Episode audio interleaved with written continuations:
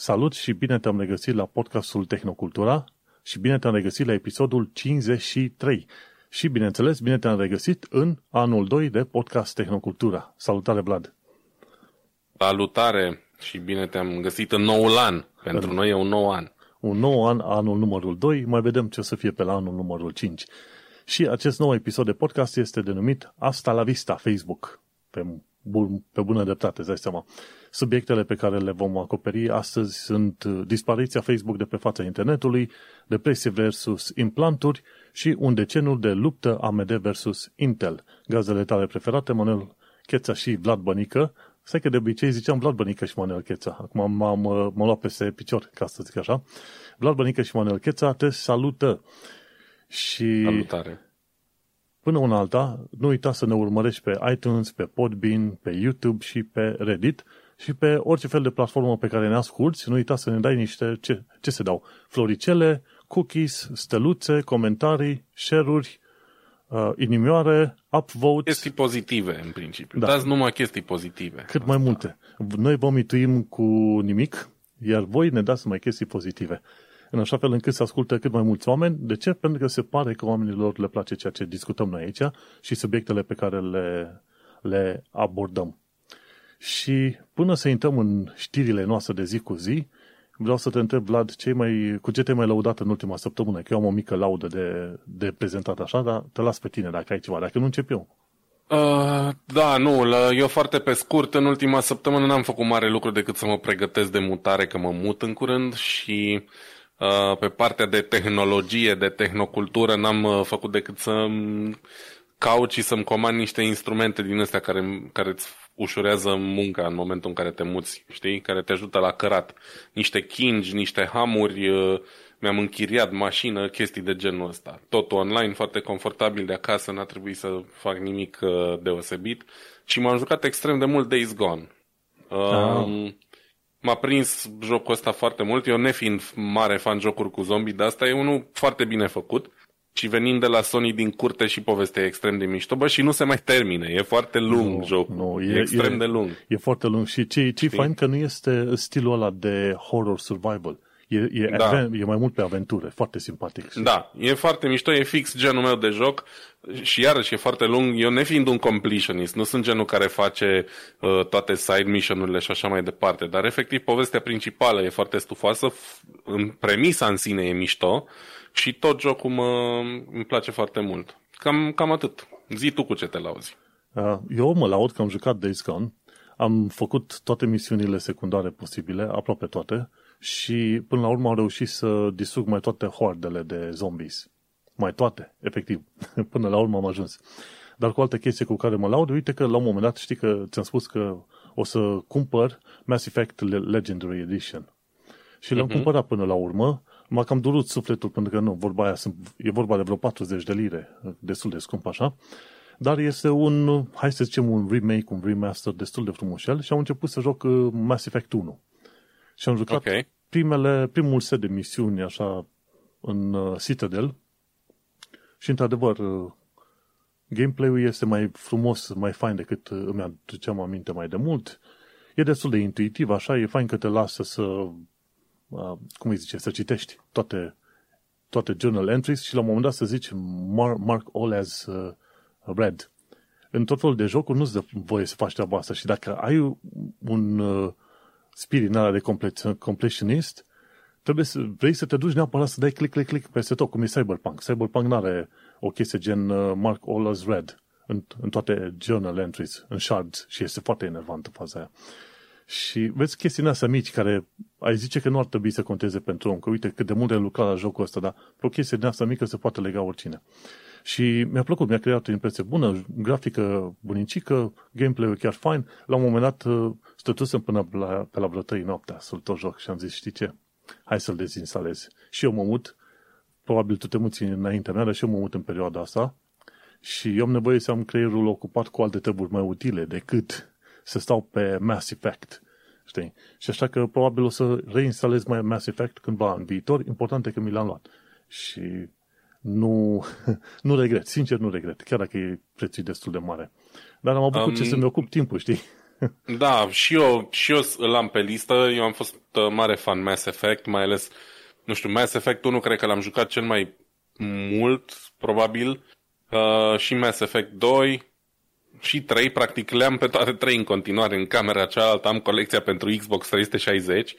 Uh, prin 2015 mi-am cumpărat un Xbox 360 tot de aici din Germania, atunci eram doar temporar aici, eram la o, la o școlarizare și cum uh, școlarizarea a durat 3 luni și mă plictiseam în camera de hotel, aveam un ai televizorul și am zis, bă, ce bine ar fi aici un Xbox sau un PlayStation. În fine, PlayStation 3 aveam acasă și am zis, hai că mi-au un Xbox, ca să am uh, gama completă, știi? Și am luat unul la mâna a doua, evident, nu mai știu cât am dat pe 100 de euro, poate, și mi-am, uh, am fost pe la GameStop aici și mi-am cumpărat niște jocuri, tot așa la mâna a doua. Mamă, și când am văzut Mass Effect, ce bucuros am fost, mi-am luat toată colecția, nu știu ce, m-am dus să uh, bucuros nevoie mare să le joc și ghiște, numai în germană, toate trei jocurile. Uite, așa, erași... așa înveți și tu limba. Da, dar nu asta e problema. Oricum, era în perioada în care învățam încă germană, nu știam cum, la fel de bine ca acum, dar nici măcar acum nu, nu le-a jucat cu plăcere, pentru că pe mine mă deranjează ideea de dublaj în general, știi? Mie îmi place să joc un joc sau să văd un film în limba lui originală, indiferent că e engleză, germană, chineză sau orice ar fi. Și dacă e de tradus, subtitrări. Dar ăsta este doar în limba germană și nu le-am mai rejucat din cauza că n-am uh, putut să trec peste asta, știi? Nu e, voice acting-ul nu e niciodată la fel de bun ca la original, în primul rând știi? Și se pierde, se pierde în traducere din, din esența jocului și din, din farmec și nu le-am mai jucat. Și de-aia aș lua remake-ul ăsta doar pentru că am fost mare fan, mi s-a părut genială povestea, clasele de extraterestri foarte mișto, totul a fost bun la jocul ăla. Și chiar sunt curios să văd ce au făcut cu remake-ul ăsta. Poate după ce termin Days Gone și după ce mă mut și mă liniștesc, uh, mi-l iau ca să am ce juca iarna asta. Una dintre chestiile pe care le-am descoperit și eu când uh, am reverificat jurnalul ăla cu istoricul uh, speciilor și, să zicem, uh, descrierea de arme, armate și mașinării, a fost faptul că, băi, uite, ăștia chiar s-au gândit să facă un istoric chiar foarte fain. Îți dai seama, ei oricum ca să facă jocul au scenariile alea pregătite, cu dialoguri, cu ce vrei tu. Deci da. nu, le, nu ar fi prea greu să scrie și pentru tine să facă o secțiune unde explică istoria lucrurilor și cu, să zicem, gândul din, sau logica din spatele lor. Și asta mi-a plăcut la Mass Effect. Bine, 1, 2 și 3. Ăsta cu Andromeda, eu încă l-am, dar nu l-aș mai juca. Nu știu, a fost așa o ruptură puțin cam prea ciudată de la ceea ce mult normal era Mass Effect. Știi că după 3, toată lumea a început să, să se bucure. Uite, avem uh, Andromeda. Și când, când au început să joace, deja a zis, nu, parcă nu ne convine. A, a, a, Am încercat și a avut ceva lipsă. La... A avut Am încercat și eu da. Andromeda cu vreun an, dar nu m-a prins neapărat. Nici nu i-am dat atenția cuvenită, știi? Uh-huh. Nu pot să-mi fac o părere încă. Nu. No. Și uite, așa că am vrut să-l joc și eu să-l rejoc, dar Hai să trecem la știrile noastre de, de zi cu zi, ca să zicem așa, că Hai. până la urmă, dacă e să ne discutăm de Mass Effect, ce ne place și ce nu ne place, cred că o să stăm pe atât de mult de vorbit pe cât am jucat jocul ăla. Știi? Bun, hai să mergem la prima mea știre, e de la CNET. Nu știu dacă tu știai, dar se poate reconstrui fața oamenilor din codul ADN. Zim, zim dacă știi treaba asta. Da, acum știi. Chestia asta e, nu, e, nu e cumva de vreo câțiva ani de zile încoace, ca să zicem, hai să zicem, să fi fost uh, acum câțiva ani când s-a aflat de anumite cercetări, cum că din codul tău genetic poți să izolezi câteva gene și să-ți dai seama de forma corpului, de morfologie, știi? Distanța ochilor, nasului și ce vrei tu pe acolo. Dar uite că mai nou, deci asta nu e o chestie nouă, ci ce au făcut ăștia mai nou, oamenii de știință au folosit uh, ADN ca să vadă cum arătau uh, trei mumii, trei egipteni, trei faraoni vechi, care acum sunt pe post de mumii prin tot felul de muzee. Și au, zi, au făcut comparații între codul ADN, rezultatul de la codul ADN și cum arătau mumiile și într-adevăr sunt cam pe acolo. Sunt cam pe acolo și arată chiar și un F-fit, electronic fit, cum se spune așa, cu cei trei faraoni care au fost prinși, cele trei mumii, cel puțin, nu neapărat uh, faraoni. Ci că, guess what? Ci că a fost, e un simpozium, un simpoziu Al 32-lea a fost acum Simpoziul Internațional de Identificare Umană, știi? Și asta este în special pentru știință uh, forensic science, nu știu acum cum se ar traduce neapărat uh, forensic, dar... Criminalistică. Da, ceva e de genul ăsta. termen care vine în cap. Era, era să zic știință penală, dar nu, nu sună deloc bine, știi? E criminalistică, identificare criminalistică și, într-adevăr, cei de la FBI fac, uh, se folosesc, într-adevăr, în SUA de codul ADN. Și am înțeles că se foloseze ceea ce se numește SNP, Single Nucleotide Polymorphism, adică polimorfismul unor uh, nucleotide. Acum, efectiv, exact ce înseamnă și cum, nu m-a interesat. Important este că e o, e, e o firmă, se numește Parabon, care poate să facă treaba asta și ci că poate să prezică, de exemplu, istoria genetică, culoarea ochiului, culoarea părului, ce culoarea pielii, dacă ai avut pistui sau nu și forma fețelor. Gândește-te. Deci, și este vorba că pe baza codului ADN, firma asta Parabon poate să de- detecteze inclusiv dacă sunt oameni din uh, alb cu negri, alb cu chinezi, negri cu chinezi, ce vrei tu, deci cupluri mixte, efectiv, din părinți mixti. mixti. Și uite-te că e o chestie extraordinar de tare. Știu că citisem știrea asta sau știre de genul ăsta cu unul sau doi ani de zile.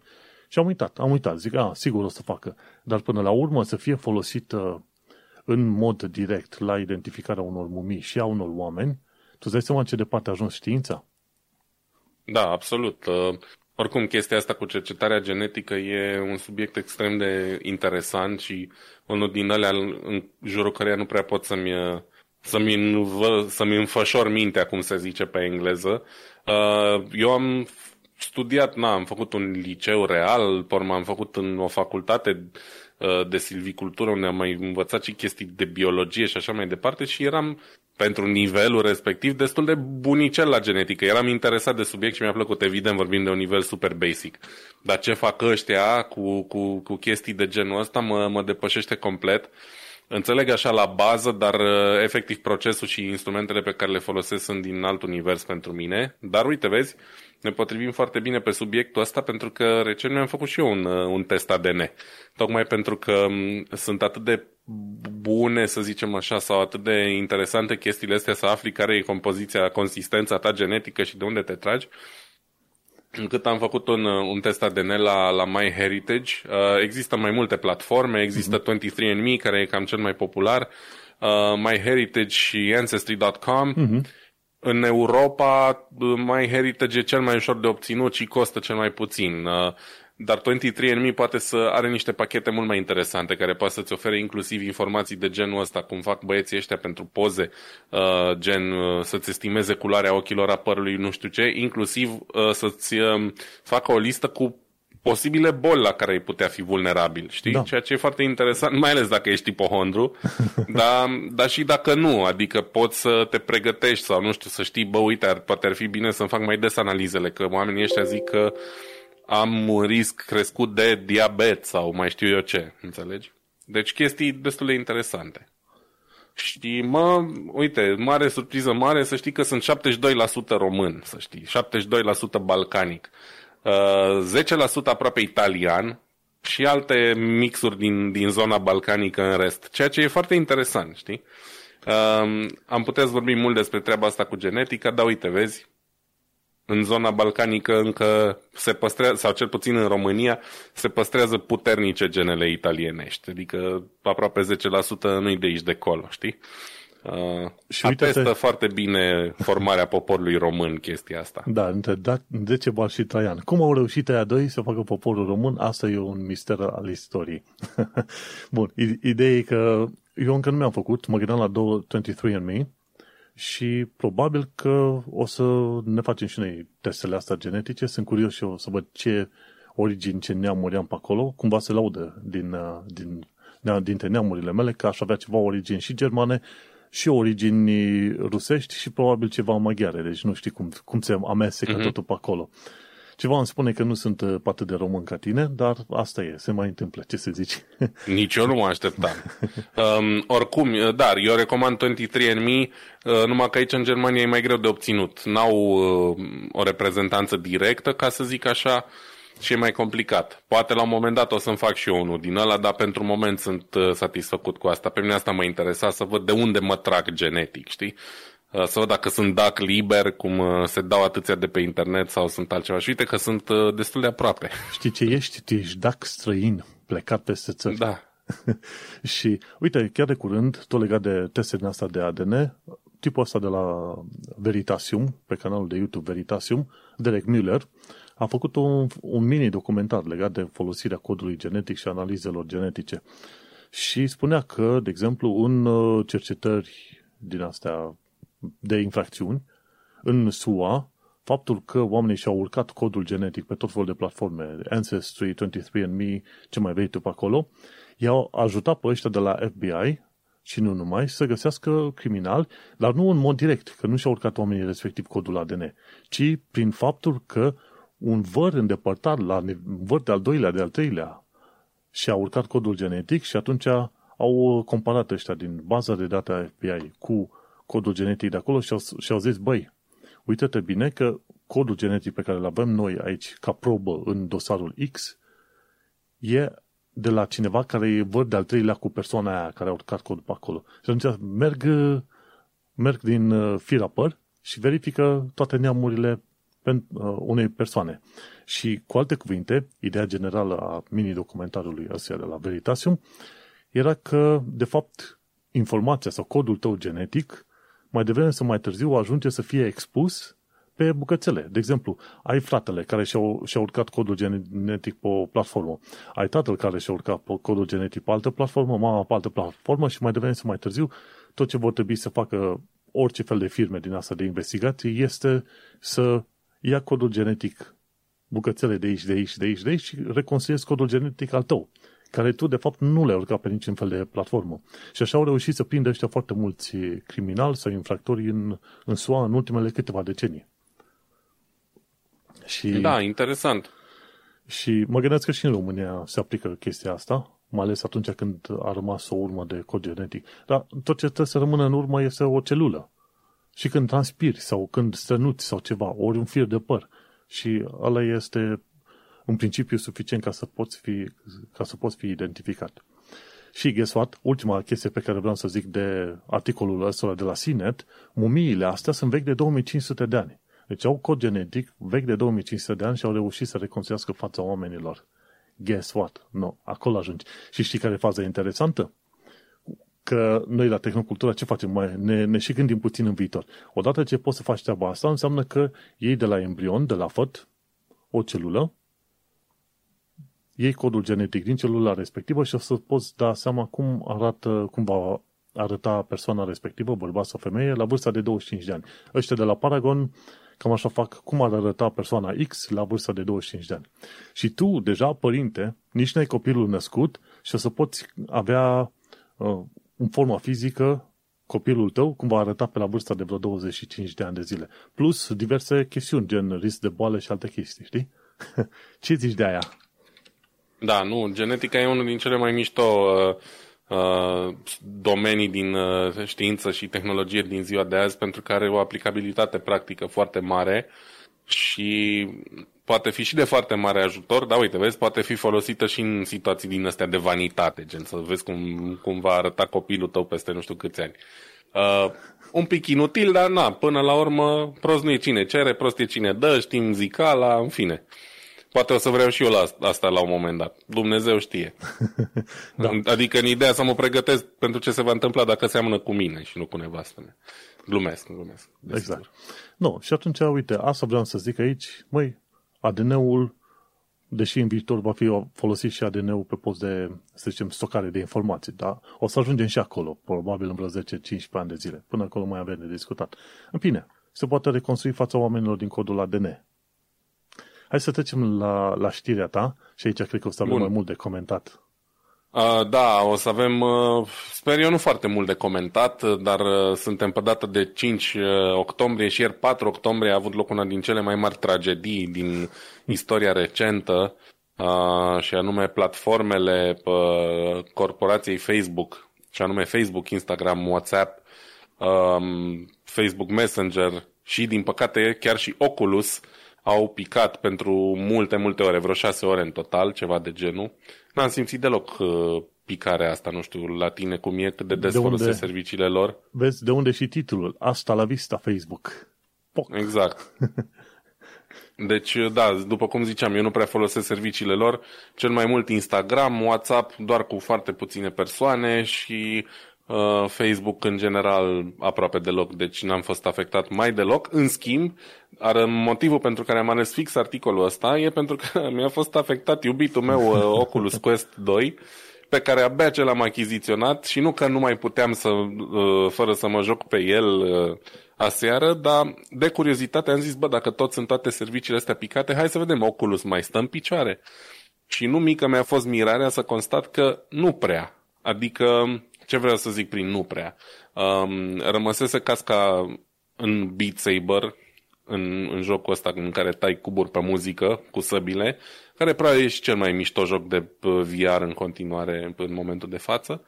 Și am putut să-l joc, adică chestiile, melodiile pe care le aveam descărcate am putut să le joc, dar nu puteam să descarc melodii noi și nu puteam să fac nimic în, în meniul principal. În momentul în care ieșai din joc, nu-ți mai apărea nicio pictogramă, niciun uh, dăsta thumbnail, nimic din, din ce era online. Pur și simplu tot ce puteam să fac era să intru în aplicațiile pe care le aveam deja descărcate și care nu, nu solicitau niciun fel de comunicare online. Și uite, asta, despre asta e și articolul ăsta uh, în care scrie de, de chestia asta, faptul că și platforma Oculus a fost afectată. Și mă gândeam la chestia asta, bă, cât de nasol e în ziua de azi când toate chestiile astea sunt, uh, sunt integrate și nu sunt multe servicii pe care nu le poți folosi în cazul unui outage de genul ăsta, știi? Adică am dat uh, aproape 400 de euro pe casca asta, știi? Care e efectiv doar o jucărie și atunci când vrei să te joci cu ea, te trezești că, bă, uite, au picat la ăștia toate serviciile, știi? Totul, nici măcar nu puteau comunica între ei. Deci ei nu, nici nu. măcar nu puteau intra online să-și rezolve problema lor online. exact. E o situație totuși destul de excepțională, nu mă aștept să devină o regulă, dar totuși, știi, trebuie să ne punem niște semne de întrebare dacă vrem să avem totul în online. Noi am mai discutat chestia asta aici, despre cât de bine sau de rău e să ai totul în cloud și tot online și eu sunt în continuare de părere că nu e ideal. Uh, ok, o jucărie, în fine, treacă, meargă, putem trece, dar dacă ăștia sunt afectați, la fel de bine ar putea fi afectat Google, Microsoft, Amazon sau mai știu eu cine, unde lumea își stochează fișiere, poze, documente și ce mai vrei tu. Și de-aia rămân în continuare de părere că Mm, deși viitorul e al cloudului, nu e o idee bună să nu ai copii uh, fizice la tine în calculator sau la tine în casă ale unor chestii extrem de importante, lăsând la o parte Facebook, jocuri, nu știu ce. Dar iarăși, cum ăștia au fost afectați atât de puternic, te poți trezi că într-o zi nu poți să-ți accesezi nu știu ce document important când ți-e lumea mai dragă, că cineva ți l-a trimis pe WhatsApp și l-ai salvat numai acolo sau mai știu eu ce. Știi? Și trebuie să avem destul de multă grijă cu chestiile astea. Știi că, și, că erau... Pe de altă parte, atâta mai vreau să zic, aș fi putut oricând să dau 50 sau 100 de euro în plus pe un serviciu de genul ăsta care să funcționeze perfect și atunci când nu ești conectat la internet. Numai că nu există. Adică diferența de preț la următorul, cel mai bun sistem VR e de la Oculus ăsta care e undeva la 350-400 de euro până la ăla de la uh, cum se numește, pe care îl produce chiar uh, Steam, uh, care costă peste 1000 de euro, știi? Și undeva între, mm, nu prea ai ce alege. Știi care e faza? Nu numai ăștia cu Oculus au fost loviți, ci și oamenii Steam care... Index, așa. Care, Steam Index, așa îi zice? Parcă da, da. A, au fost afectați și alții. Deci oameni care, de exemplu, se foloseau de Facebook Login vrei să te loghezi în nu știu ce serviciu sau nu știu ce site, dar tu de fel te-ai logat cu Facebook-ul. Pentru că sunt oameni care în loc să își bage ei user și parolă, este mai ușor să se logheze cu Facebook. Știi? Absolut, da. Și oamenii da. n-au putut să se logheze. Și eu făceam asta într-o vreme, dar între timp mi-a venit minte la cap. Bun, și nu mai ăștia, cine a mai vrut să dea like sau share sau ceva, tot felul de servicii care depindeau de facebook.com să fie online, n-au funcționat. Și aici, în primul și în primul rând, chiar mi-am adus aminte de o critică pe care o aveau, mi se pare, autoritățile din SUA, legată de, de ăștia de la Facebook și le zicea, ok, îți dăm voie să cumperi Instagram, îți dăm voie să cumperi WhatsApp, dar să nu faci unificarea sistemelor. Facebook aia a făcut, a făcut unificarea sistemelor să depinde pur și simplu numai și numai de Facebook. Și atunci îți dai seama, când cade Facebook, cad și celelalte. Asta va fi invariabil uh, o, o chestiune obișnuită dacă e să vorba să Facebook-ul să topice, să topice, știi? Da, e oribil. Și când am auzit că Oculus Quest sau ce mai sunt astea depind de login de Facebook, am zis nu vreau. Chiar, chiar am și zis, zic, nu, prietene, lasă-mă, fă dăm voie să, în cel mai rău caz, dacă trebuie să fiu online, dăm voie să-mi fac pe userul și parola mea. Nu mă obliga să folosesc un anumit cont din asta.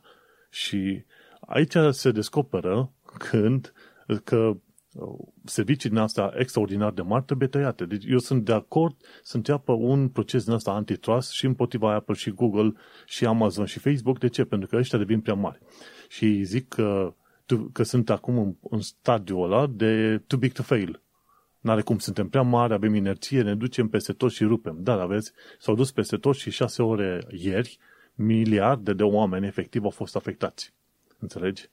Și asta a fost o chestiune foarte cunoscută de mai toată lumea. De ce? Pentru că unul a durat șase ore și a doua a, a afectat o mulțime de oameni, chiar și oameni care nu au prea multe cunoștințe de internet. Da? WhatsApp-ul, de exemplu, în India, e folosit să se facă și plățile, de exemplu, pentru tot felul de servicii. Știi? Și atunci, normal că îți dai seama, probabil că Facebook s-a întins prea tare. Și atunci singurele autorități care pot interveni sunt cele din SUA și unde ar trebui să zică, ok, hai să te obligăm să tăiem puțin din serviciile astea și să te obligăm să, să-ți vinzi din părțile tale, gen WhatsApp și Instagram, pentru că pur și simplu ești un liability. Hai să zicem că nu se va mai întâmpla niciodată. Dar oricum asta ne-a arătat cât de periculos este ca o firmă oarecare, de orice fel, să controleze bucăți, efectiv bucăți enorme din internet. Bineînțeles, internetul nu este egal cu Google, Amazon, Facebook, dar, măi, o parte bună din internet este controlată de către oamenii ăștia. Și atunci, normal că nu, nu m-a supărat deloc. Când am auzit că a picat, chiar îmi trimisese cineva mesaje pe Messenger, nu m-a interesat, nu nimic. Ori întregi, ce faci? Ai cărți de citit, filme de văzut, există alte servicii. Și să nu uităm că mai fost asemenea căderi de servicii și în urmă cu vreo câteva săptămâni, poate chiar luni, bune. Google a avut probleme din asta la un moment dat, că nu puteai intra pe Google Chat, pe Gmail și alte chestii. Amazon a avut la un moment dat probleme cu propriile sale servicii de hosting și se întâmplă. Și de obicei, că acolo este pusă explicația de la Cloudflare în linkul respectiv, de obicei când se întâmplă căderi astea enorme de bucăți întregi de servicii de la firme de astea mari, e o configurare undeva. Te poți gândi că este efectiv o linie două, un fișier care are o linie două de Uh, să zicem, uh, variabile de configurat și cumva le-au greșit pe acolo și au dat drumul la chestia aia, știi? Și asta de obicei este făcută de cei de la DevOps în principiu, Developer Operations, oameni care se ocupă cu chestii ce țin de infrastructură, infrastructura unei uh, anumite firme, știi? Și atunci ei, bineînțeles, se ocupă și de, de chestii de genul DNS, caching, rerouting și tot ce vrei tu pe acolo. Și oamenii au putere destul de mare. Cu, o singură, cu, o singură, cu un singur click aici colo, poți să trimite un uh, website în afara internetului într-o, într-un instant, într-o secundă, efectiv, știi? Și în cazul ăsta de la Facebook ce s-a întâmplat data trecută, inițial se credea că ăștia au trimis uh, IP-uri greșite pentru, uh, efectiv, pentru numele lor de domeniu, facebook.com. Dar de fapt s-a descoperit că e o problemă și mai mare. Știi? Și aici cred că trebuie să fac o mică explicație legată de uh, Border Gateway Protocol, protocolul care face ca diverse rețele mari de internet să comunice între ele, știi? Și se spune, de exemplu, DNS-ul e un fel de carte de telefon pentru adrese web, uh, pentru domenii. De exemplu, dacă se duce cineva la tehnocultura.com, trebuie să meargă la adresa 150.0.70, știi? Și alea sunt serviciile DNS. Fac o corespondență între un domeniu și o adresă de IP. La ăsta Border Gateway Protocol, ce ți zice? Îți indică direcția în care trebuie să se ducă un anumit pachet, o anumită informație, știi? Și ce se întâmplă? Ăștia de la Facebook au trimis setări în toate ruterele de, care se ocupă de BGP, Border Gateway Protocol, au trimis instrucțiuni și au zis, știți ce, scoateți-ne de pe, din, din lista voastră. Și efectiv ce au făcut, numai că n-au putut ajunge oamenii la o, la o anumită adresă IP. Efectiv, când, au, când ăștia de la Facebook au făcut schimbarea, toate ruterele BGP au spus, ok, dacă cauți Facebook, noi nu mai știm de Facebook acum. Și tocmai de aceea și toate setările astea s-au propagat. Că și atunci când îți schimbi un domeniu de pe un uh, hosting la altul, de pe adresa de IP la alta, chestia asta durează până se propaghează, propagă pe toată planeta. Cam 24 de ore, știi, până când informația asta este propagată peste tot. Tocmai de aceea, dacă Facebook a picat în SUA la un moment dat, o să vezi cu întârziere că pică și la tine în Germania și în alte părți. Și când au reușit să rezolve, tot așa cu întârziere a fost, pentru că e un sistem global. Și, efectiv, Facebook în sine este un auton- autonomous system, într-un fel spus, adică ei sunt propriul lor network din ala mare. De obicei, ai tot felul de ISP-uri care sunt considerate autonomous systems și explicația acolo în Cloudflare. Și BGP-urile astea, ruterele astea, ajută să conecteze sistemul 1 cu sistemul 7. Cum? Păi via sistemul 3. Dacă sistemul 3 nu merge, mergem de pe 1, pe 2, pe 5 și pe aia pe 7, știi? Și atâta timp cât uh, acel BGP are informația despre tine, ca Facebook, că existi. Și, efectiv, ce au făcut tipii ăștia la Facebook? O setare, probabil echipa lor de DevOps, au zis, uh, cine știe, o, probabil o greșeală umană ceva, au zis, ok, scoate-ne de pe internet. Și asta s-a întâmplat. Șase ore Facebook efectiv nu a existat pe internet. Nu că, chiar dacă știai adresa IP, nu puteai să ajungi la ei. Pentru că ruterele BGP nu știau cum, cum să ajungă la adresa aia. Zice, nu, nu știm, sorry, nu știm. și asta a arătat cât de dependent este cumva, cât de dependent suntem noi de o infrastructură veche, gândită încă de prin anii 70, ca să fie puși cumva în legătură X cu Y de-a lungul globului, de-a lungul și de-a latul globului. Și nu înseamnă că e un sistem foarte rău. Numai că, care este treaba? Cine cunoaște sistemul ăsta BGP, poate să afecteze destul de mult, dacă vrea în mod intențional, poate să afecteze destul de mult traficul global de internet. Mi se pare că la un moment dat uh, Turcia, mi se pare, Turcia sau China, una din două, au făcut modificări la BGP, la rutele BGP, în așa fel încât aproape tot traficul din lume trecea prin Turcia, la un moment dat. Prin Turcia sau China, efectiv, nu mai țin minte. A fost, cred că anul trecut treaba asta.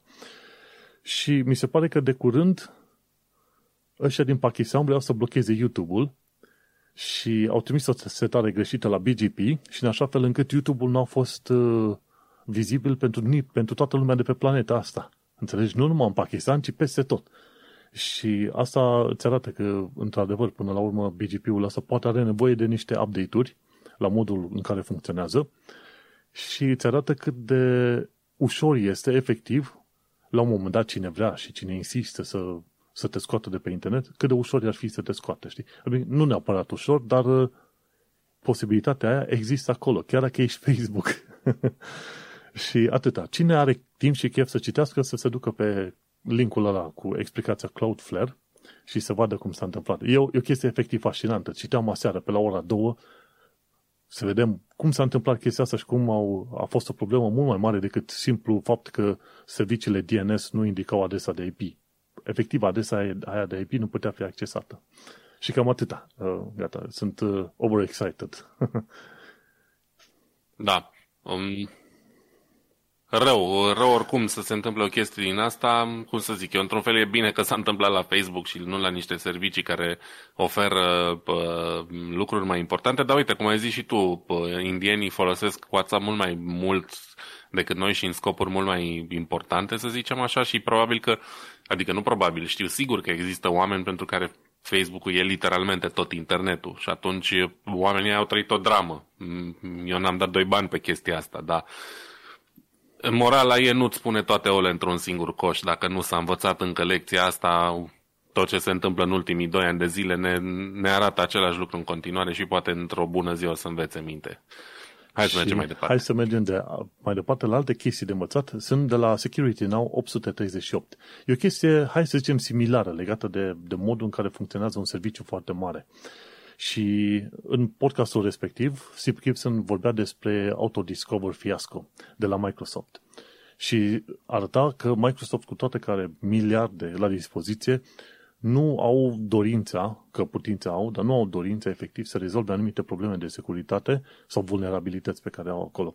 Și ce se întâmplă chestia asta cu Autodiscover și cu fiascoul Autodiscover? Ci că um, ăștia au gândit un protocol, să zicem, de la Microsoft, prin care Outlook, de exemplu, sau Mail, tot ce ai de făcut este să-i dai adresa de e-mail și parola și atunci el clientul respectiv, ca așa, programul respectiv, ca de e-mail, se ocupă pentru tine să găsească setările obișnuite, gen uh, serverul pe care, cu care trebuie să se conecteze, POP SMT și, uh, de exemplu, portul pe care trebuie să se conecteze.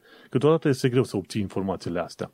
Trebuie să discuți cu echipa de IT să-ți dea informațiile ca să poți seta tu clientul de mail în calculator. Și atunci ăștia de la Microsoft ce au zis? Hai mă să le facem ăsta la o viață mai ușoară, pentru că, ce știu, o, o fi venit vreun enterprise la noi și au fost nervoși că trebuia să zică, ok, trecem uh, frumușel domeniul și portul potrivit. și ce s-a întâmplat? Au gândit așa un algoritm. Și atunci clientul de e-mail ce face? Se duce prima oară, hai să zicem că tu ai adresa de e-mail vlad.bănică.com pardon, vlad at bănică.com, ok? Așa, așa. Și atunci Vlad Ai fost bănică... aproape să dai pe aia adevărată oricum. ah, nu, nu. Vlad at bănică.com, ok? Și ce se întâmplă? Dai și parola și atunci Outlook-ul, ce zice? Se duce pe uh, bănică.com și comunică cu site-ul bănică.com și zice, băi, dă-mi, dă-mi adresa de, dă-mi setările de mail ca să le instalez eu aici. Și de la bănica.com nu primește informația potrivită pentru că nu știe să-i dea. Se, se duce după aia pe subdomeniul mail.bănică.com, nu găsește nici acolo, atunci ok, se duce pe mai departe în algoritm, e discover, autodiscover.bănică.com, nu găsește, iarăși, și atunci următoarea regulă inventată de ăștia de la Microsoft și acum rezolvată într-un fel, este de la autodiscover.bănică.com Outlook se duce la autodiscover.com. Și ce se întâmplă? Se, se duce la autodiscover.com și zice, băi, am user și parola asta, dăm detaliile de configurare. Chestia care e? Tu deții controlul numai asupra site-ului bănică.com.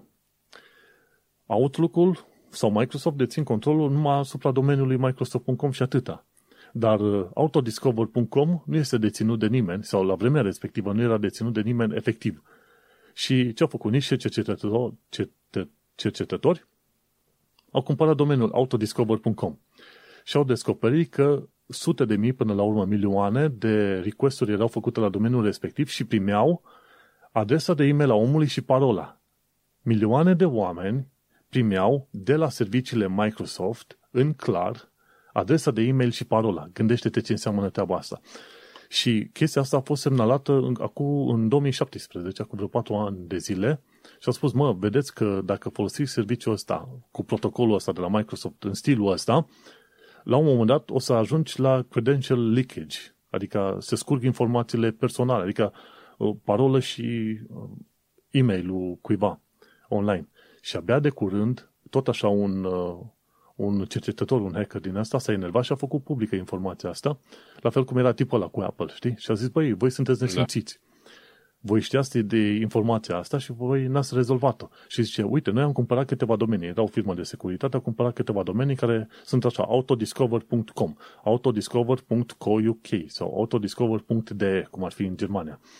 Și că dacă tu aveai bănică.de, se ducea așa prima oară pe bănică.de, după aia pe mail.bănică.de, după aia pe autodiscover.bănică.de și după aia pe autodiscover.de. Deci așa mergea după TLD-ul ăla, top level domain, care e com, de și ce vrei tu mai departe. Și știi care a fost soluția lui Microsoft? Te lasă să ghicești. că tu n-ai citit știrea, dar te las să citești, să ghicești. Care a fost soluția Am lui citit printre rânduri, dar e prea mult ca să fi citit tot. Deci, uh, nu știu, Soluția... Nu am nicio idee. Reinstall de Windows. Eu asta, asta e soluția mea la orice problemă. Da, numai că în cazul ăsta nu pot să rezolv, că este un algoritm gândit de, de către ăștia de la Microsoft. Ce a făcut Microsoft deocamdată? S-au dus să cumpere toate domeniile posibile care sunt cu autodiscover.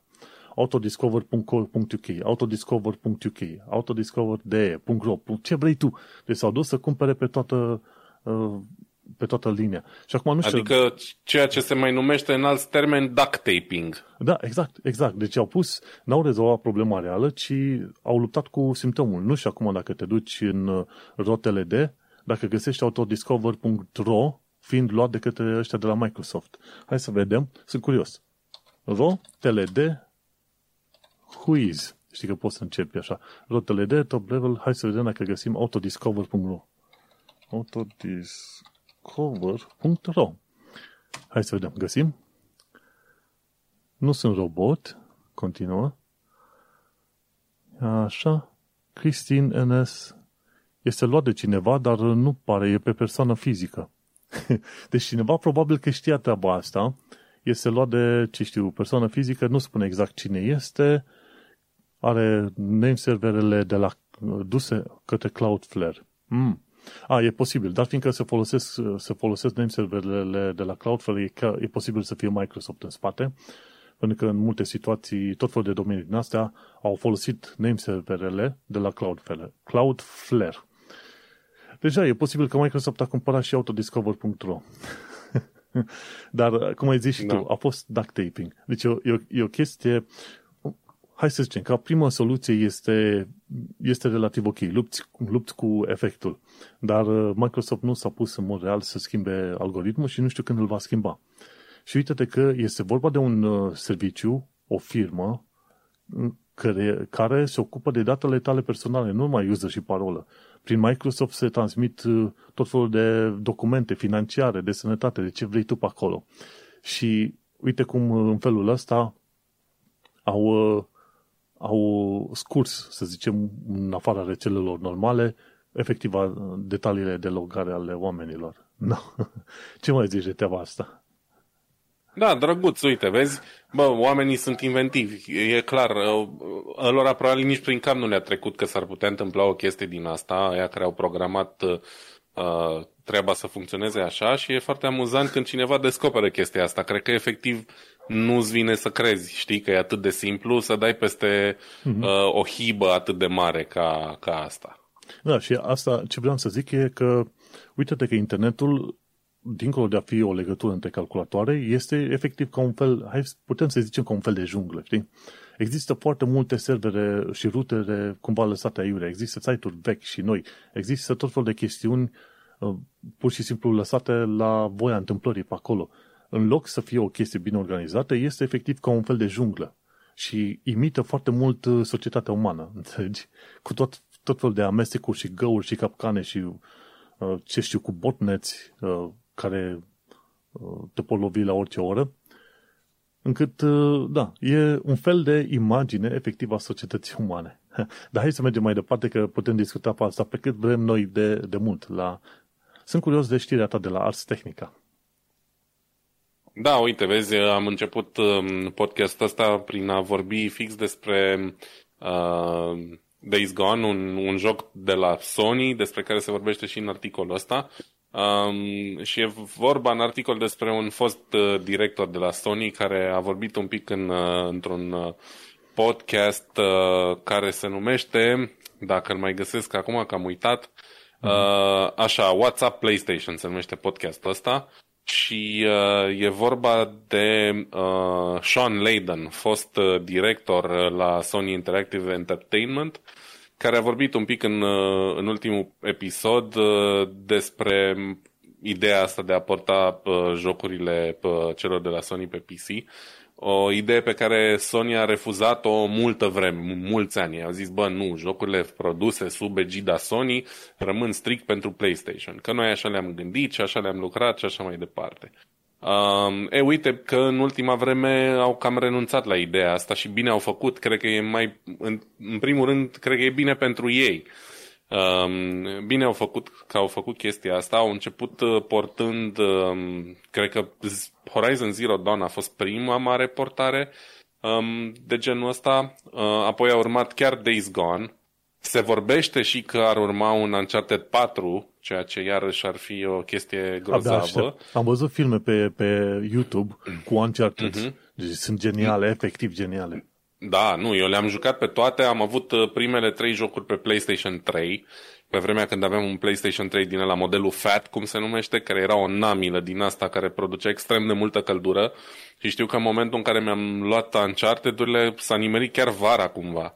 Și mizeria aia făcea atât de multă căldură încât stăteam cu geamul deschis și transpiram, dar nu puteam să-l, să-l lași locul ăla din mână, înțelegi? Sunt extrem de bine făcute. Iarăși, niște povești superbe, personaje foarte faine. E efectiv ca un film bun pe care îl joci, da? în care ești implicat. Uh, da, deci Days Gone, uh, Uncharted 4 încă se zvonește și s-ar părea că și Dead Stranding, care e unul din jocurile uh, cele mai noi, um, de la Sony uh, a fost portat deja, n-am, n-am fost pe fază, din nou, e un joc cu zombie, poate tu știi mai multe despre Death Stranding, eu nu uh, n-am apucat să, să mă informez despre el.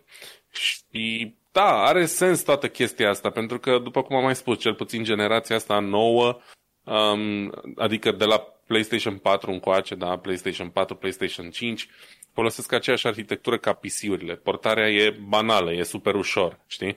Dacă în epoca PlayStation 3 sau mai de mult puteam spune, bă, nu e așa ușor să portezi un joc, pentru că cell procesorul ăla, cell broadband processor sau cum se numea, pe care îl folosea Sony atunci, avea o arhitectură complet diferită de, de uh, un PC x86.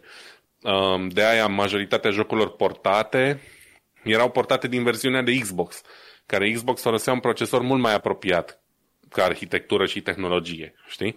Și de aia multe dintre jocurile comune pe ambele platforme au fost mult mai bine optimizate pentru Xbox decât pentru Sony și Xbox a câștigat bătălia generației alea pentru că era mult mai ușor de lucrat cu platforma respectivă. Sony a încercat mm-hmm. așa o chestie extremă, un procesor extrem de puternic și cu multe nuclee și cu o configurație ciudată, dar pentru că era greu de programat, multă lume a zis, bă, nu ne batem capul cu chestia asta, știi? Și de aia, cele mai bune jocuri de pe generația aia, de pe PlayStation 3, sunt astea produse de Sony in-house, gen Uncharted și The Last of Us, Heavy Rain și încă câteva, pentru că ele au fost muncite, să zicem așa, pe platforma respectivă, n-au fost fușerite.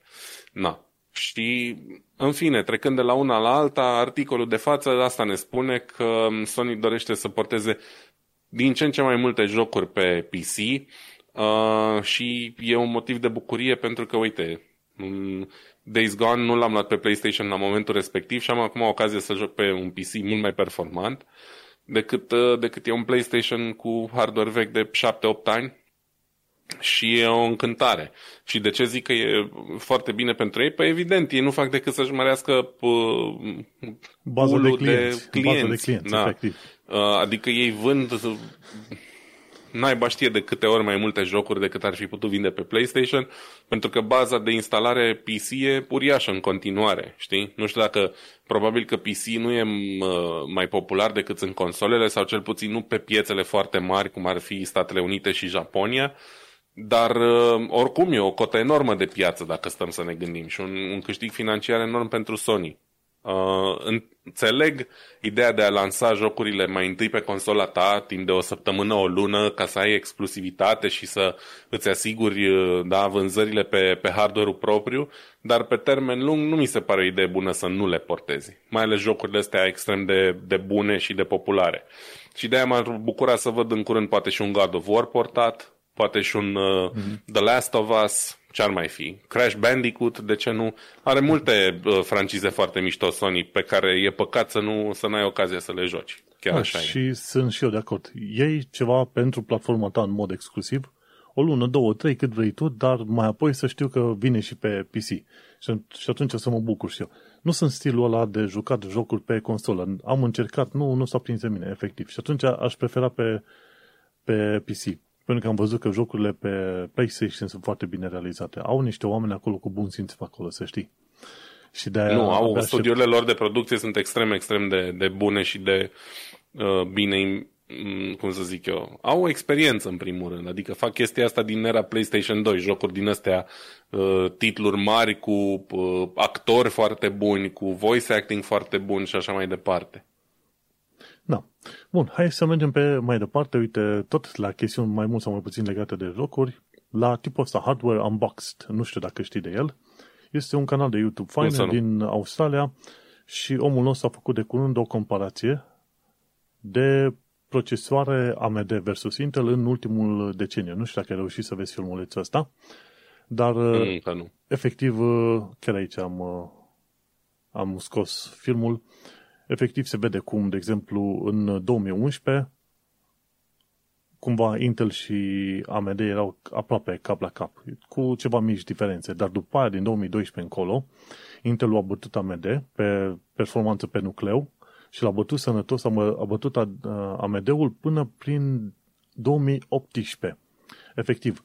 Și îți dai seama, a fost o pauză foarte mare de la seria AMD FX 8350 în 2012 de la AMD până la AMD Ryzen 7, Ryzen, pardon, în 2017. Deci a fost 5 ani de zile în care AMD a fost uh, relativ uh, absent pe piața asta a procesoarelor. Și atunci, ce se întâmplă? În perioada asta, Intel în mod normal ar fi avut ocazia să crească, să se dezvolte, să rupe locul toate, să, să rupă piața. N-a făcut treaba asta, ci a avut doar, să zicem, chestiuni incrementale. Hai 10-20% de la un an la an, poate doar atâta, știi? Și în 2017, cel mai probabil, pardon, în 2017 a venit AMD cu Ryzen, după aia în 2018 au avut, de exemplu, chiar cum arată în tabelul ăsta, Ryzen 7 2700, care începuse să se bată cumva cu Intel Core i7 8700K. Deci în 2007, Prezent, 2018, lampă, da. da, se băteau. Și atunci tu ai Ryzen 7? Da, am un 2700X. Iar eu am Intel Core i7, dar am 8700. eu chiar am, am 8700, n-am luat caul că n-am, eu nu fac unlocking, știi? N-am tabu de overclocking. A, nicio, dar asta era la ofertă, adică nu... Și uite-te că și atunci, în 2018, cumva AMD încerca să se lupte, dar de undeva din 2019, adică cu 2 ani de zile, deja a început să devină, să zicem, platformă preferată. De exemplu, uite, cu Ryzen 3800X, și din 2020, uite, Ryzen 5800X uh, deja bate Intelul și nu, nu bate Intel i7, bate Intel i9, care ar trebui să fie cam un, un pas mai sus decât i7 când e vorba de performanță. Și totuși îl bate. Și în momentul de față, în continuare, AMD este recomandat ca, ca cel mai bun procesor de gaming. Și nu numai de gaming, dar și de productivitate. Dacă vrei să faci editare video, de exemplu, știi? Randare, scene în animații 3D și așa mai departe. Dar uite-te cum, 5 ani de zile într-adevăr, dar uh, ăștia de la AMD au fost deștepți. Măi, stăm puțin pe tușă câțiva ani de zile, dar după aia venim și au venit puternic, au venit puternic și acum îți dai seama. Și AMD este cât? Nici măcar 5% din Intel ca, ca mărime, ca firmă. Și uite-te cum uh, totuși au reușit, au făcut un procesor fine și mai toți oamenii, inclusiv noi, recomandă AMD. Acum, dacă ții calculator nou, ia pe AMD pentru că o să fie mai mult bang for the buck, cum se zice, știi? Adică o să, o să merite când e vorba de prețul dat. Și mi-a plăcut de tipul ăsta, a făcut, în, a făcut uh, teste în vreo 6-7 jocuri diferite și bineînțeles pe toate procesoarele astea. E, e, super, e super tare canalul ăsta, Hardware Unboxed. Cine are timp, să se înscrie la el că prezintă niște chestiuni efectiv uh, faine. Și e bine să ai și o perspectivă istorică asupra lucrurilor, ca să zic așa. Ce am mai făcut tipul ăsta de curând a fost un uh, alt uh, filmuleț în care explica de ce nu, nu prea are rost să îți alegi setările ultra quality la jocuri. Și s-a uitat, zice, mai de cele mai multe ori în jocuri, ultra quality înseamnă că scenele de la distanță sunt cumva mai bine conturate și făcute umbrele la distanță.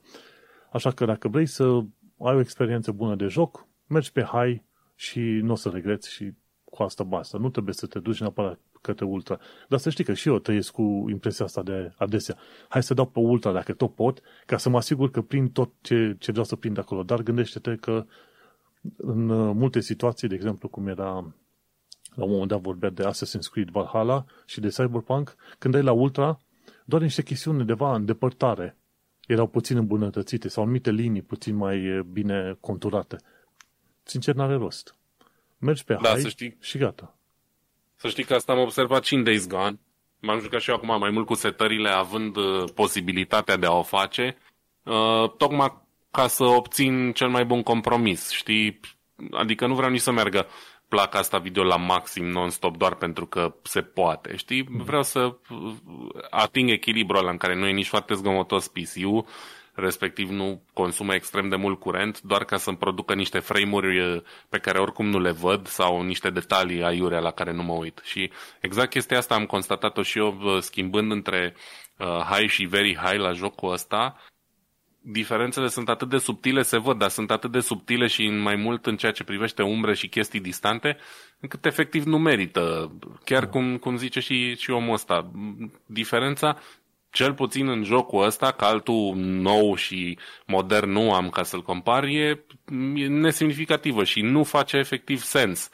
Um, da, efectiv. Nu o da. zic din zgârcenie, dar nu, nu merită să omorâm planeta pentru trei fire de iarbă pe care nu oricum nu le putem distinge sau la care nu suntem atenți, știi? Că diferența de consum poate să fie totuși semnificativă. Da, exact. Că zicea la un moment dat că dacă diferența între high și ultra înseamnă la un moment dat că pierzi vreo 30 de frame-uri, dar bineînțeles ai nevoie și de mai multă putere consumată, energie electrică și așa mergi pe high. Mergi pe high și vezi cum este și în principiu dacă o să-ți dai seama că îți place, o să fie chiar ok. Știi, când se fac tot felul de prezentări din alea și când s-a prezentat tehnologia asta RTX, zice, uite ce umbră faină, dar zice, uite cum se reflectă lumina din aburul ăla, din colțul camerei, lângă automatul ăla de cafea, în stânga de departe. Păi cum, fratele meu, eu, că mă duc în misiunile alea și mă bat cu ce știu, ce Maelstrom sau ce mai sunt acolo în Cyberpunk, tu crezi că am timp să admir cum se reflectă lumina în uh, aburia de la automatul de cafea, n-ai timp, trebuie să arunci grenade și să fugi, știi? Și atunci de-aia te duci, fratele meu, pe hai, pe hai și cu asta te duci mai departe. Și cam, cam asta era concluzia. Am vrut să pun aici. De ce? Pentru că eu am făcut de multe ori chestia asta. Am dat pe ultra că am vrut eu să, să mă bucur că am fiecare firicel de iarbă în uh, frame-uri. Ceea ce e inutil și plăsesc, pe de altă parte. Și ultima chestie, da. tot legată de gaming. Ia zi.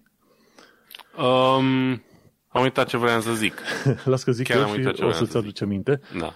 Uh, o ultimă chestie. Ah, vreau să fac o mică pomenire la jocul de la PC Gamer, dar e mai încolo. Las că ajungem la aia. Bun, atâta doar. Mergi pe high și nu te băga pe ultra și o să-ți fie bine, știi? Ne mai aduce Mi-am adus aminte ce vreau să zic. Asta mai vreau să zic. În ziua de azi, până și setările low din majoritatea jocurilor noi arată mult mai bine comparativ cu cum ar fi arătat setările low de acum 10 ani, știi? Între low și high acum 10 ani vedeai o diferență din aia uriașă, de low efectiv ți se făcea greață, îți venea să vomiți, dar în ziua de azi diferența nu mai e atât de mare. Evident, e acolo și se vede, dar chiar și pe low jocurile sunt mai mult decât jucabile, mai ales cine are, de exemplu, în continuare un PlayStation 4 nepro, cel mai probabil joacă Days Gone cu setările echivalentul unui low, ceva de genul, știi, low spre mediu, pentru că diferența de procesare dintre ce poate hardware-ul ăla din 2013 și ce poate un PC modern e uriașă. Da, exact. Așa că hai să mergem pe mai departe. Am uh, aranjat subiectul ăsta pentru o dată pentru totdeauna. Hai sunt curios să văd uh, cum este cu subiectul tău de la Science Alert. Da, ăsta um, e cumva cel mai interesant subiect pe care l-am, uh, l-am găsit eu săptămâna asta. Și e un subiect greu și um, nu o să-i fac dreptate povestind așa pe, foarte pe scurt despre el, dar am citit un pic articolul ăsta din uh, Science Alert și am văzut știrea în mai multe locuri. Um, e vorba de primul implant cerebral um, pentru tratarea depresiei. Și implantul ăsta a reușit să trateze cu succes depresia rezistentă la tratament medicamentos într-o pacientă pe nume Sara de 36 de ani, care mm, se luptă cu, cu chestia asta, cu depresia asta încă din copilărie. Nici nu vreau să mă închipui cum e. Uh, depresia e una din cele mai nasoale. În general, bolile psihice sunt una din cele mai nasoale chestii pe care le poți avea, pentru că unul la mână cam trebuie să trăiești cu ele toată viața. Și doi la mână, remediile sunt puține și alea care sunt te fac din om neom, să zic, sau te transformă atât de radical încât uh, nu mai ești tu.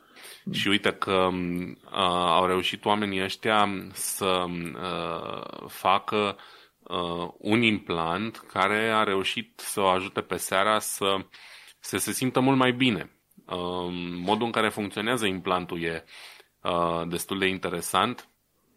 E vorba de două fire, uh, unul dintre ele un, un electrod um, care efectiv ajută la găsirea zonei în care, se, în care are loc uh, da, depresia aia și al doilea fir um, care trimite niște impulsuri electrice care contracarează simptomele astea, știi? O chestie de genul ăsta, foarte interesant și foarte, foarte complicat.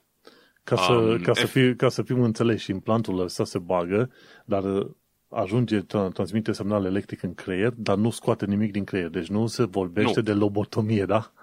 A, nu, doamne ferește, sunt efectiv două fire implantate în creier fix acolo unde trebuie. Ai o chestie lipită pe cap, care e un fel de, na, ca la un pacemaker, da?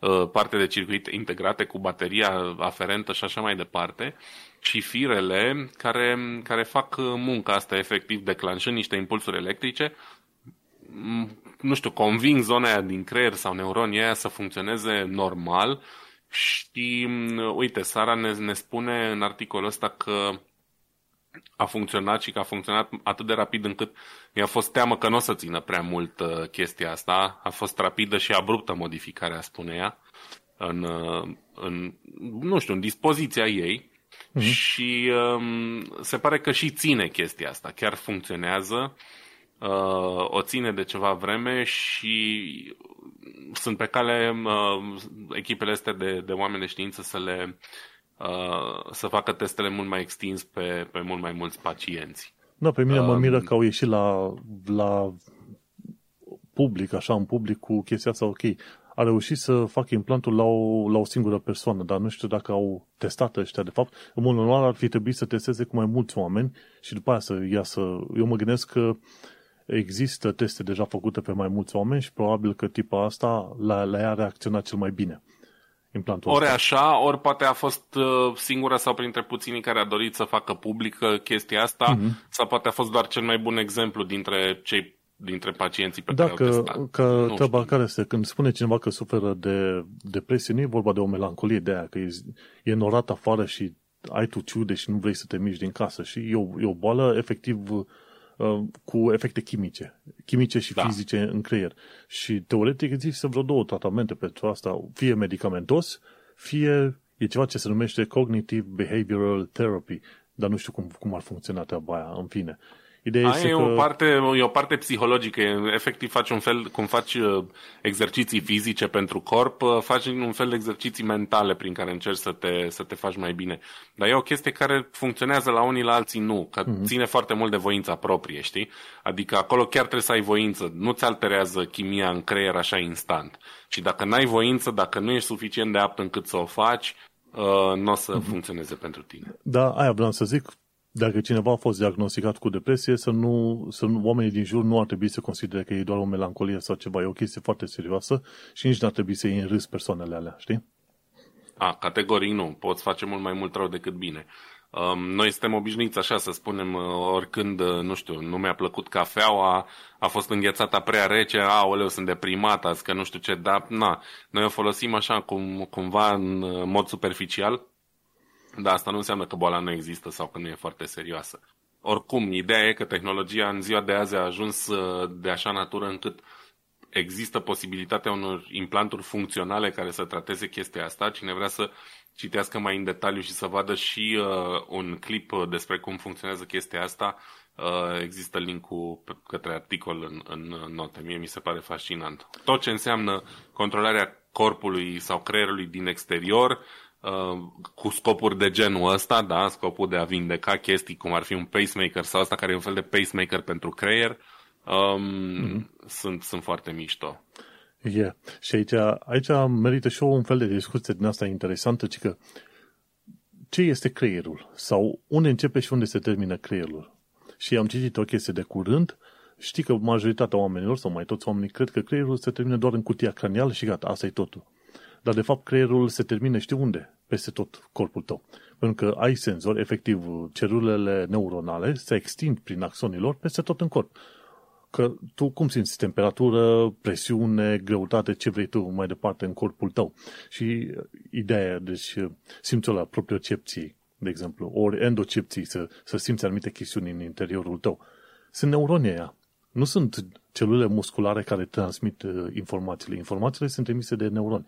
Și efectiv, ca o paranteză, creierul nu se termină în craniu, ci mai nou, așa cum e de înțeles pe la oameni, creierul se, se termină la vârful, uh, să zicem, uh, neuronilor, din vârful mâinilor, picioarelor, spatelor tale. Deci, efectiv, creierul ar trebui luat ca un tot și nu numai izolat numai la chestia care este acolo în craniu, ci efectiv pe tot corpul. Și atunci ajuns să înțelegi că, de fapt, creierul uh, e un, un tot unitar cu corpul tău mai mult sau mai puțin, știi? Asta doar ca informație generală. Bun, că ai povestit tu de acest implant, hai să mergem mai departe. Uite, o chestie foarte faină, sprijină calendarul științific 2022.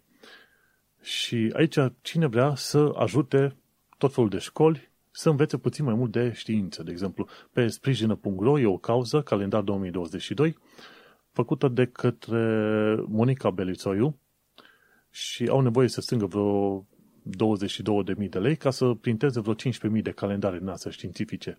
De ce să ai calendar religios în casă când poți să ai calendar științific? Pentru fiecare lună, pe fiecare zi, ți se dă o informație științifică legată de ziua respectivă, ce s-a întâmplat, ce s-a făcut uh, atunci. Și banii ăștia care se strâng acum pentru calendarul ăsta științific 2022 se vor uh, folosi pentru a printa cel puțin 15.000 de asemenea calendare și vor fi date gratuite în școli. O chestie extraordinar de faină și de aia când mi s-a adus la cunoștință, am zis să o băgăm în podcast pentru că e un, e un demers extraordinar de fain și cine vrea să susține, de ce nu, să, să se ducă pe sprijină.ro slash cauze slash calendar 2022 și să trimite acolo 50 lei, 50 dolari, ceva de genul ăsta. Hai la o altă știre care mă bucură, e cea de la PC Gamer. Sau vrei să zici ceva de calendarul științific? Uh, vreau să zic că trebuie să încarc și eu cardul ca să trimit, să încarc cartela de România să trimit un SMS sau se poate și altfel, că nu văd decât varianta cu SMS aici. Trimite SMS, trimite sprijină sau Orange, folosește cardul. A, poți să plătești și cu card normal. Numai pe nume, e-mail, bun, deci bun, poți să trimiți și cu card și cu SMS, știi? Nu, nu vedeam. Gata. Mm-hmm. E chiar acolo. Și hai să mergem la următoarea știre de la PC Gamer, ci că Starfield are de două ori mai multe linii de dialog decât Skyrim. Și Skyrim e mare. În Skyrim, dacă vrei să experimentezi Skyrim așa cum trebuie și cum l-am experimentat eu de 2,5 ori, de aproape 3 ori, faci misiunile principale, dar trebuie să le faci pe alea secundare, ca să înțelegi mai bine universul ăla întreg. Și, bineînțeles, dacă faci și misiunile secundare, ajungi atât de puternic încât uh, bați, bați dragonii de nu se văd. Deci chiar în punctul ăla ajungi de poți să bați dragon relativ uh, simplu. Dar uh, asta înseamnă să investești undeva pe la vreo 300 de ore de joc, cam așa. Skyrim îți mănâncă vreo 300 de ore de joc. Starfield, care e un fel de Skyrim al galaxiei, cum ar veni, tot de, tot de la creatorii Skyrim, are de două ori mai multe linii de dialog. Tu îți dai seama, deci dacă ar fi să faci și misiunile secundare în Starfield, să ajungi la 500 de ore de joc. Ce înseamnă aia? de e ceva, eu sunt în, entuziasmat pentru jocul ăsta. Ultimele jocuri de la Bethesda au fost niște semi-eșecuri și sper să dea lovitură iară cu ăsta. Poate o să reușească să detroneze Mass Effect din, din topul SF-urilor pentru mine, cine știe ar avea șanse. De ce nu? Că, uite, Bethesda are seria Fallout, nu? Și Fallout nu e, nu e așa de prost. Că, hai să zicem... Fallout nu... e pe locul 2 după Mass Effect. Dar da. ăsta Fallout Vault 76 sau cum Dumnezeu s-a numit, care a vrut să fie efectiv o, o, nu știu, un cash grab rapid, a nu. fost o mizerie. O chestie execrabilă și n-am vrut să să cumpăr. Am jucat uh, ce am fost, ce a fost ultimul Fallout 4, care a fost relativ ok. A avut uh, un DLC da, care... 3 și 4 și New Vegas și așa au fost foarte ok. Uh, a avut și un DLC pe care nu l-am jucat și îmi pare rău că nu l-am jucat uh, DLC-ul respectiv, dar Fallout 4 mi-a, mi-a plăcut așa. A avut și, hai să zicem, city building, într-un fel. Uh, a fost simpatic așa, nu pot să zic, nu? Dar uh, se vede că ei știu, ei știu să construiască univers mare, ei știu să construiască dialoguri și să creeze un fel de consistență internă, știi? Misiunile nu sunt total aiurite și total uh, diferențiate unele față de altele, știi? Și poți să faci multe în, uh, în Fallout. Deci e Outer Worlds e destul de ok, e făcut tot de ei până la urmă și e pe același engine ca Fallout 4 și e un joc destul de ok. L-am jucat și pe ăla. Deci e un pedigree. Așa că dacă folosesc același engine ca uh, Outer Worlds, ar fi super mișto. Pentru că teama mea cea mare este de fiecare dată când ăștia fac un joc nou pe un engine nou. Cum e Cyberpunk-ul. Probabil Cyberpunk 2 o să fie mult mai mișto decât Cyberpunk 1. Asta e. Dar uh, dacă folosesc același engine ca la Outer Worlds, o să fie super mișto, că atunci mă aștept ca Starfield să fie super, super fine. Și o să iasă când? Prin 2023, ceva de genul ăsta? Dar e, eu, eu abia aștept. Eu abia aștept. Eu abia aștept. Știi? Apropo de chestii pe care le, le abia aștept, uite, în două zile o să fie Far Cry 6 pe instantgaming.com. Dacă ți le-ai pus în wishlist, o să vezi că în două zile Far Cry 6 o să fie lansat. Două zile. Greu de așteptat. Mă, n-am mai prea jucat Far Cry. Ultimul pe care l-am jucat cred că a fost Far Cry 3, care n-a fost cel mai grozav și după aia n-am mai jucat deloc. Sau, da, nu mai știu care a fost ultimul. Nu sunt așa mare fan al seriei. Am jucat pe primul atunci când a fost super hype-uit și așa și chiar a venit cu un engine nou și cu toată uh, chestia aia. Spa, nu? Da, dar uh, după aia pentru mine așa încet încet s-a stins uh, uh, lumânarea pentru Far Cry. Păi hai să spun de ce. Far Cry 1 a fost un uh, fel de test și a fost mult SF pe acolo. Far Cry 1 nu are aproape nicio legătură cu Far Cry 2. Există ceva legătură, nu. Far Cry 2 a fost greu de jucat. Pur și simplu era greu de jucat și oamenii nu au fost prea convins. Far, Far Cry 3, în schimb, a fost super mișto. A avut un personaj ăla la Vas, foarte, foarte un psihopat, dar cu o personalitate puternică. Far Cry 4 a fost și ăla cu aceeași idee, cu cineva cu personalitate puternică. A fost Primalul, Far Cry Primal, pe care nu l-am jucat. Nu, l-am jucat simplu, un pic pe PlayStation. Nu, nu m-a prins, efectiv nu m-a prins. Pentru că se, s-a îndepărtat puțin cam mult de ideea de Far Cry pe care știam eu. Deși, cumva, la, în, în sufletul său, tot Far Cry e. Și Far Cry 5-ul, și am jucat și DLC-ul, care a fost iarăși ale foarte interesante, la fel, în jurul unui lider din la nașpa, împotriva căruia trebuie să lupți. Și a fost chestii faine, a fost chestii faine și de abia aștept Far Cry 6-le, o să fie mișto. Probabil că o să le iau, dar nu le instalez decât după ce mă mut dincolo, pentru că am nevoie să, să mă mut, să-mi pregătesc bagajele de mutat. Bun, hai să mergem la alte chestii. Mai avem două, trei foarte scurte și după aia încheiem, pentru că este deja foarte târziu. Interesting Engineering, cică Australia pune panouri solare pe 12.000 de hectare pentru a furniza energie electrică către Singapore. Știi cât e de mare Australia? Foarte mare. Cam cât uh, zona continentală a SUA. Când te uiți pe hartă... Aproximativ foarte mare. Da, când te uiți pe hartă, zici că Australia e probabil cât, uh, ce știu, Franța, Germania și Anglia la un loc, zona asta. Nu, frate, Australia e enormă. Le ia ăstora să plece dintr-o parte în alta a țării, efectiv a continentului, vreo 5 ore cu avionul. 5 ore cu avionul, îți dai seama. Și atunci oamenii au foarte mult spațiu liber, mai ales în zonele deșertice, unde este și foarte luminat. Și așa că au pus la, la, la lucru 12.000 de hectare, care am calculat cu ajutorul lui Nenea Google, 120 de km pătați, vor construi în următorii ani de zile, 5-10 ani de zile, 120 de km pătați de panouri solare. Gândește-te ce înseamnă chestia aia. Deci, ce înseamnă? 20, cât e? 5 pe 12 km, ceva de genul ăsta. 10 pe 12 km. O enormitate, efectiv, o enormitate. 10 pe 12 km. Ai putea zice că e o parte bună din Londra, ca să zicem așa, ca să trimită suficient de multă energie electrică către Singapore, care este o națiune chiar micuță. E cumva prinsă de, de alte țări, nu știu ce țări mai sunt pe acolo, dar nu are mare suprafață. Ei n-au unde să pună acele panouri solare pe câte energie au nevoie, știi? E cât un oraș, efectiv, un, cât un oraș mare, adică ei nu mai au Nimic în afară de orașul ăla în materie de spațiu. Până și aeroportul din Singapore e construit cumva pe apă, dintr-o bucată de teren care a fost reclaimuită din, din apă. Da. Și așa că, uite, că Australia are spațiu și atunci, dacă ai nevoie de spațiu foarte mult, cred că te poți muta liniștit în Australia. Ăia au acolo, liniștit spațiu. Sunt numai 20 de milioane de oameni pe un teren de câteva milioane de kilometri pătrați. Știi? Bun, o altă chestie interesting engineering, uniciclu care merge cu 70 de km la oră. Veterans Sherman, așa îi zice.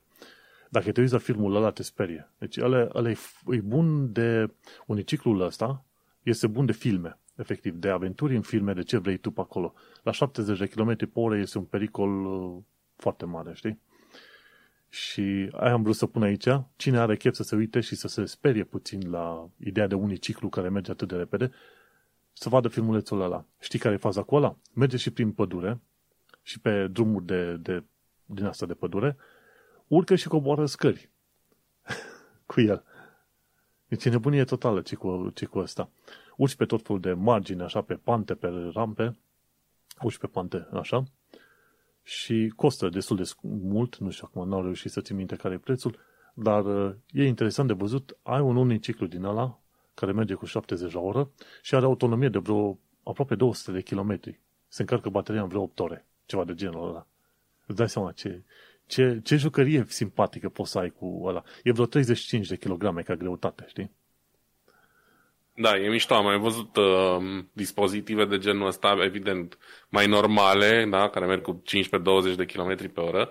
Asta e o variantă extremă care probabil în majoritatea țărilor, cel puțin aici la noi în Europa, nici măcar nu e legal. Uh-huh. Uh, pentru că nu poate fi asigurat sau matriculat sau, uite, în general, de exemplu, în Germania, da, dau exemplu pe care îl știu, uh, pentru că am un scooter electric, dar care prinde maxim 50 de km pe oră și pe ăla îl poți înmatricula, dar uh, o chestie din asta cu peste 50 de km la oră nu e legală, știi? Decât dacă o matriculezi ca motocicletă și asta nu cred că poate fi matriculat ca motocicletă. Deci e, probabil că e, e moto doar o... 1 cicletă.